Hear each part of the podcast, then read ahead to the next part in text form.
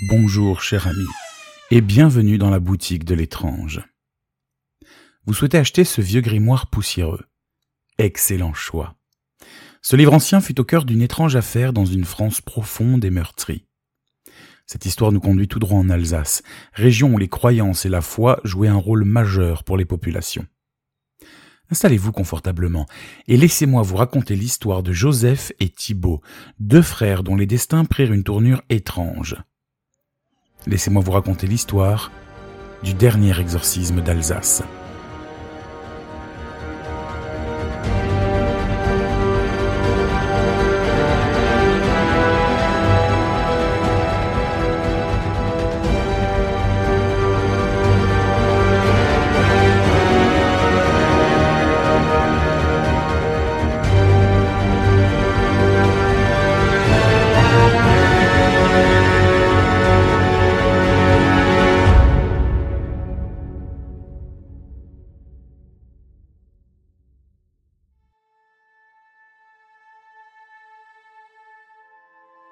Nous voici transportés dans la seconde moitié du XIXe siècle, à Ilfurt, un village de 1200 âmes niché à une dizaine de kilomètres au sud de Mulhouse. C'est là, dans cet écrin tranquille, que réside la famille Burner, modeste mais laborieuse. Joseph, le père de famille, arpente le pays en tant que marchand ambulant vendant ses allumettes et son amadou. Marianne Folzer, la mère, veille sur leurs cinq enfants. Cependant, le destin tragique de cette famille paisible est sur le point de basculer car des événements tragiques se profilent à l'horizon. C'est à l'automne 1864 que tout commence, lorsque les deux aînés de la fratrie, Thibault et Joseph, âgés respectivement de 9 et 7 ans, sont subitement frappés par une maladie mystérieuse. Le docteur Lévy, ainsi que d'autres médecins consultés par la suite, demeurent impuissants face à cet étrange mal dont aucun remède ne semble venir à bout. Les deux enfants se fanent comme des fleurs privées de lumière. Thibaut, jadis plein de vie, n'est plus qu'une ombre de lui-même. En septembre de l'année suivante, un trouble des plus terrifiants fait son apparition.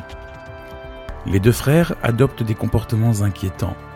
Ils se mettent à tourner frénétiquement sur eux-mêmes lorsqu'ils sont couchés, subissent des crises de nerfs dévastatrices, s'en prennent violemment au mobilier avant de sombrer dans l'inconscience pendant des périodes prolongées.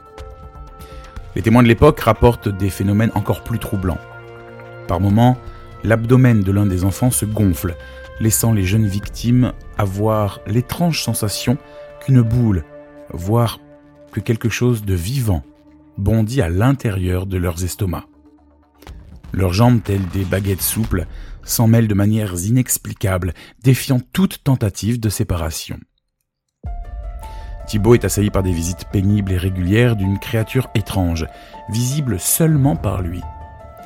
Cette entité est dotée d'un corps couvert de plumes, d'un bec de canard et de mains griffues. Ces visions, dignes des œuvres de Bosch ou de Grunwald, plongent le jeune garçon dans un état d'hystérie totale. Il se livre à des combats avec son visiteur spectral, menacé d'étranglement.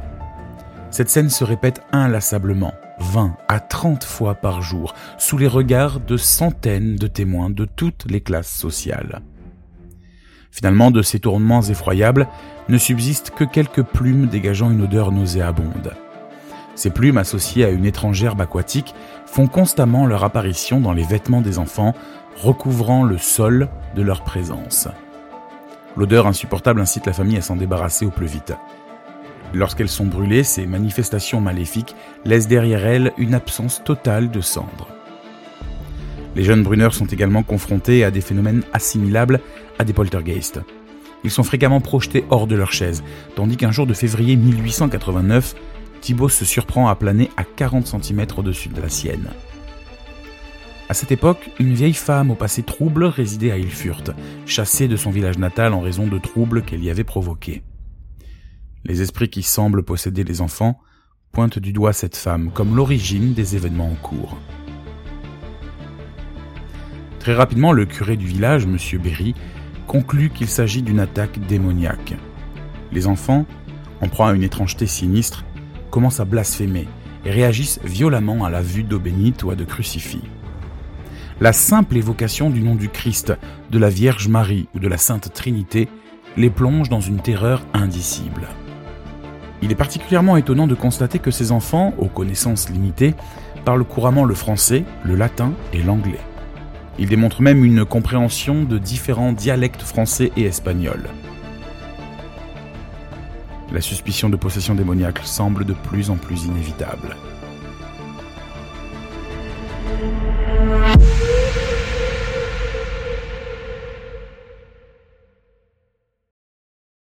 Intrigués par l'agitation que provoquait cette affaire, plusieurs personnes se joignirent au curé Berry pour étudier de manière approfondie le cas des enfants Brunner.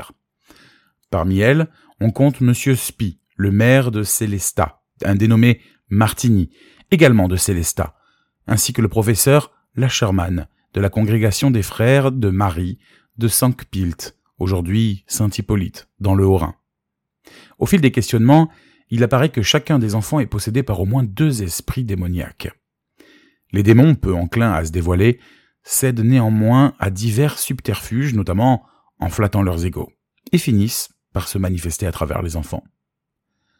Trois démons consentent ainsi à se révéler et à s'exprimer par leur intermédiaire. Cependant, un quatrième, ayant pris possession du jeune Joseph, reste résolument silencieux face aux questions.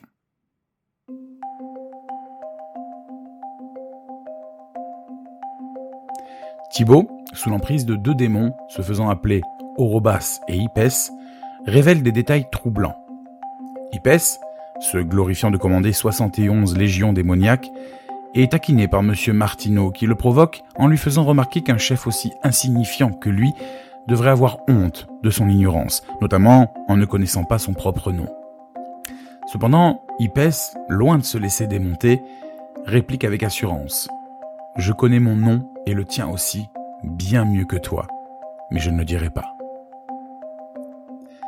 Joseph, sous l'emprise d'un démon se faisant appeler Solatiel, révèle des détails inquiétants. Les enfants manifestent une aversion marquée pour l'eau bénite, les médailles pieuses et surtout une grande peur de la Sainte Vierge Marie, que les démons nomment la Grande Dame. L'un d'eux précise même qu'il lui interdit de manquer de respect à la Vierge. S'exprimant à travers Thibaut, les démons expriment à plusieurs reprises leur tristesse d'avoir été chassés des cieux, une splendeur qu'ils ne pourront plus jamais contempler. Les démons, manifestant leur présence à travers les enfants, n'hésitent pas à faire des allusions politiques. Ils expriment leur aversion pour l'empereur Napoléon III, qu'ils considèrent beaucoup trop proche du pape Pie IX à leur goût, et dévoilent leur penchant républicain. Les visiteurs sont souvent accueillis au cri de liberté, égalité, fraternité, république. Un jour, lorsque M. Spy ose répondre en affirmant que le malin ne sait pas de quoi il parle, le démon lui réplique sans hésitation. Oh que si, que vive la liberté, l'égalité et la fraternité. C'est une période propice pour nous autres. Le professeur Lacherman questionna Thibault au sujet de l'abbé Jean Kochlen, natif d'Irfurt, qui fut condamné à mort et fusillé dans une carrière le 24 juillet 1798 par les révolutionnaires colmariens. Plusieurs reliques furent conservées par la famille de l'abbé, dont sa chemise tachée de sang. En juin 1842, plusieurs maisons d'Ilfurt furent ravagées par les flammes. Fort heureusement, le calice, des lettres et le bréviaire du vicaire purent être sauvés des flammes mais la chemise ensanglantée fut volée pendant que l'incendie faisait rage. Lorsque le professeur lui demanda s'il connaissait l'abbé, l'enfant lui répondit qu'il ne voulait pas entendre parler de ce chevalier chamalieur et qu'on en parlerait suffisamment dans 30 ans, lorsque son corps sera exhumé. Et en effet, 30 ans plus tard, en 1897, le curé Sotner rédigea l'ouvrage Johann Boschlen, et un monument immortalisant l'exécution, sera érigé devant le nouveau presbytère d'Ilfurt. À la question de savoir ce qui était devenu la chemise, l'enfant répondra qu'un brave garçon l'avait volée car sinon, un jour, les hommes en auraient fait des reliques. Comme s'il fallait une preuve de plus que les deux enfants étaient la proie d'une puissance surnaturelle, ils avaient de fréquents accès de voyance. Un témoin racontera. À plusieurs reprises, Thibault prédit la mort de quelqu'un. Deux heures avant la mort d'une certaine Frau Müller, il s'agenouilla près de son lit et fit semblant de sonner le glas. Un autre jour, il recommença le même pantomime pendant une heure entière. Quand on lui demandait pour qui il sonnait le glas, il répondait que c'était pour George Kungel. Or, la fille de Kungel se trouvait là. Elle répondit à l'enfant qu'il était un menteur et que son père n'était pas malade. Thibault répondit qu'il venait de faire une chute. Et c'était vrai. L'homme venait de se tuer en tombant d'un échafaudage au moment précis où Thibault sonnait le glas imaginaire. Et personne à Ilfurt n'avait encore appris l'accident.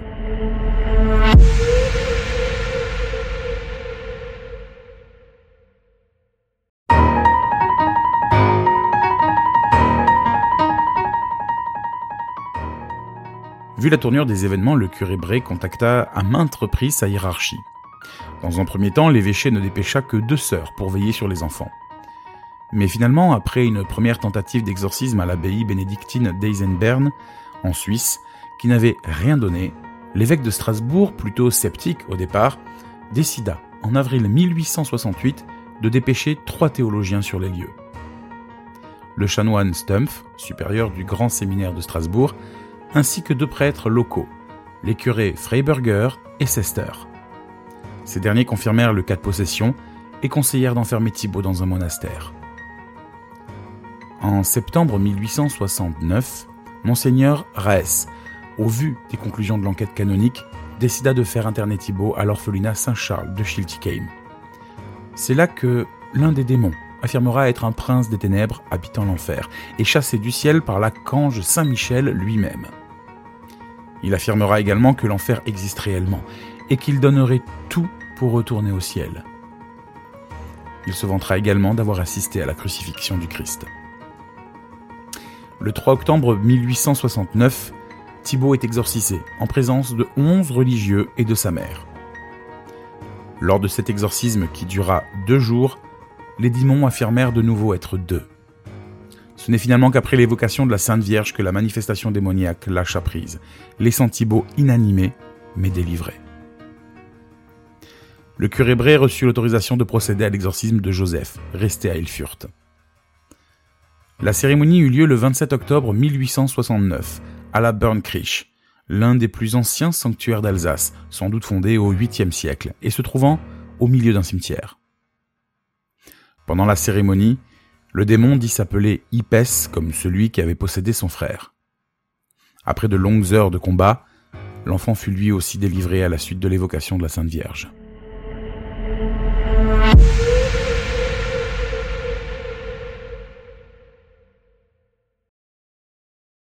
Il aura fallu quatre années avant que les deux enfants ne soient libérés par les rites de l'exorcisme. Thibault mourut deux ans plus tard, à l'âge de 16 ans, en 1871. Joseph, chez qui les symptômes avaient été moins graves, mourut en 1882. Mais aujourd'hui, que reste-t-il de cette histoire? Eh bien, pas grand-chose, à vrai dire. La ferme des Bruneurs n'existe plus, les inscriptions latines qui faisaient référence à l'exorcisme de Joseph ne sont plus visibles.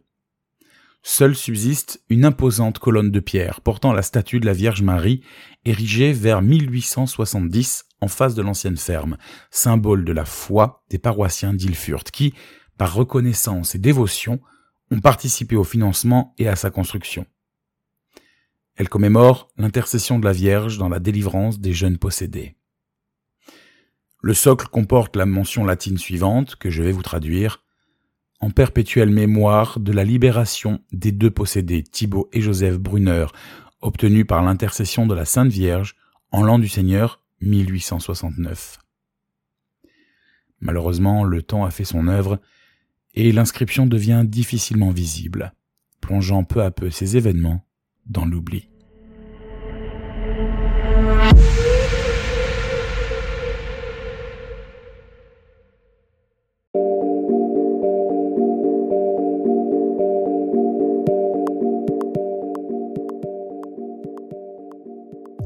Nous venons de plonger au cœur de l'étrange cas des possédés d'Ilfurt.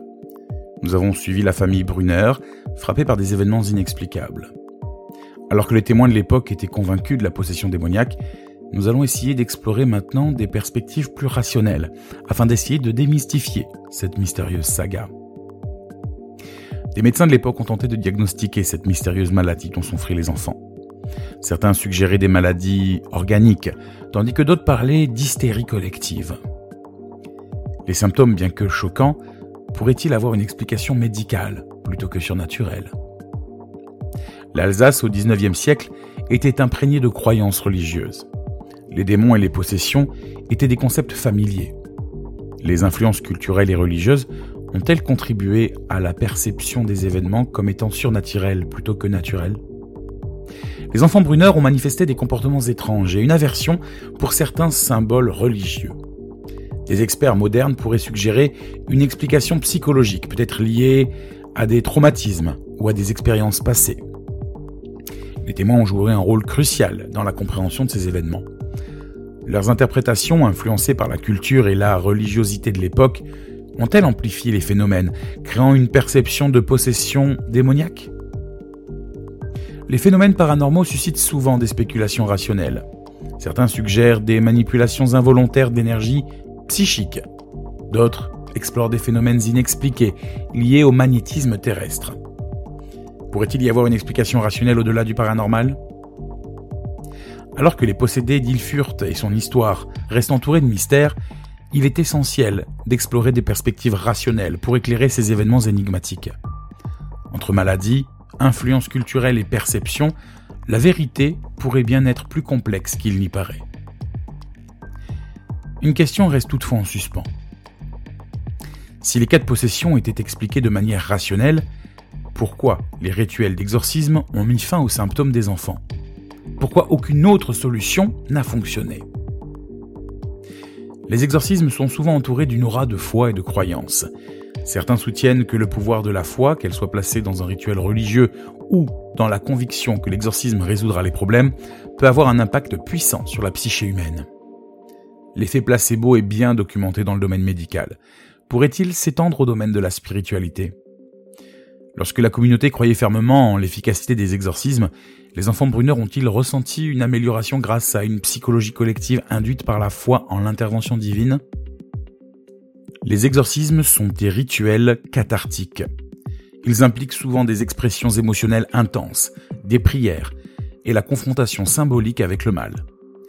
Ces éléments peuvent-ils agir comme une sorte de libération émotionnelle pour les enfants, aidant ainsi à soulager leurs symptômes? Lors d'un exorcisme, la communauté se rassemble pour soutenir les personnes concernées le renforcement des liens sociaux, la solidarité et le soutien émotionnel peuvent avoir des effets positifs sur la santé mentale. Les exorcismes ont-ils agi comme des catalyseurs pour renforcer ces liens? L'autorité religieuse a souvent un impact significatif sur les croyants. Les enfants bruneurs, éduqués dans un contexte religieux, ont-ils répondu à l'autorité de l'Église de manière à ce que les exorcismes deviennent des déclencheurs d'une transformation psychologique? Les exorcismes sont généralement suivis de suggestions positives, où l'on s'attend à ce que les symptômes disparaissent. Cette anticipation peut avoir un effet puissant sur la manière dont les individus perçoivent leurs propres symptômes. Les enfants bruneurs ont-ils réagi à ces suggestions post-exorcisme? Vous le comprenez, je pense. Mais même après vous avoir raconté l'histoire des enfants bruneurs, nous avons encore bien plus de questions sans réponse qu'au début. Cette histoire aura marqué l'Alsace et la France en son temps. Avec le recul de la science et de la médecine, nous aurions très certainement réfléchi différemment, et d'autres réponses auraient été apportées aux parents. Mais pour l'heure, personne ne peut affirmer ce que les enfants ont vécu. Est-ce qu'ils étaient bel et bien possédés? Ou est-ce qu'ils étaient simplement malades? Je vous laisserai libre de vos choix et de vos croyances. Je vous remercie de m'avoir écouté et de m'avoir suivi dans ce petit village alsacien qui fut le théâtre de phénomènes mystérieux et déconcertants. Les enfants bruneurs ont suscité la perplexité de leur communauté et au-delà. Nous avons exploré les méandres de ces manifestations et tenté de démêler le mystère qui entoure Ilfurt. Dans cette chronique, nous avons plongé dans les méandres de la foi, de la psychologie collective et des rituels cathartiques. La question persistante de la réalité des possessions a été éclipsée par le récit captivant de Thibaut et Joseph, possiblement délivré par des exorcismes empreints de conviction et de croyance. Ils furent, tout en restant imprégnés de son passé énigmatique, nous rappellent la complexité des histoires qui tissent la foi la communauté et l'inexpliqué. Les réponses peuvent parfois résider dans les plis de la psyché humaine, dans la force de la croyance et dans le pouvoir de la solidarité face à l'incertitude. Ainsi se conclut le chapitre d'Ilfurt, une histoire qui, même aujourd'hui, continue de susciter la réflexion sur la frontière entre le réel et l'inexplicable, entre la foi et la rationalité. Les mystères d'Ilfurt resteront gravés dans les annales, rappelant que certaines énigmes peuvent défier le temps et résister à la quête infinie de réponses. Je vous remercie, chers clients, en espérant vous revoir bientôt dans notre boutique.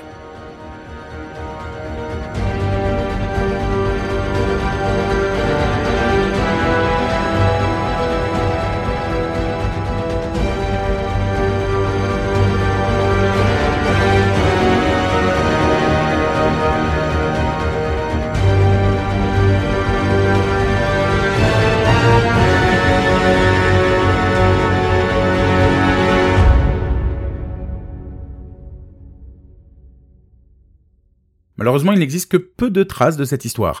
Les archives municipales d'Ilfurt cachent encore les récits de cette histoire, mais peu d'ouvrages peuvent être trouvés ou découverts pour en connaître davantage sur les enfants. Toutefois, deux livres traitent du sujet. Le premier, Les possédés d'Ilfurt de Fat Diem, traite de cette histoire. Le livre, très ancien, n'est disponible que chez certains très rares libraires ou sur des sites internet d'enchères. Le second livre, Les possédés d'Ilfurt, écrit par Jan Verburg, est disponible sur le site marchand habituel. L'auteur de ce livre est né à Ilfurt et a donc grandi avec cette histoire. Enfin, sachez qu'une pièce de théâtre écrite en 2021 traite également de cette histoire. Créée par le Festival d'Avignon, elle reprend le texte de Verbourg et est écrite en collaboration avec Lionel Lingelzer. Elle est actuellement en tournée dans toute la France. Les dates pour la tournée 2024 sont disponibles sur le site internet munstrum.com. J'espère que cet épisode vous aura plu. Nous, nous nous retrouvons très bientôt, le 27 janvier, pour une nouvelle histoire terrifiante, celle de la poupée Robert.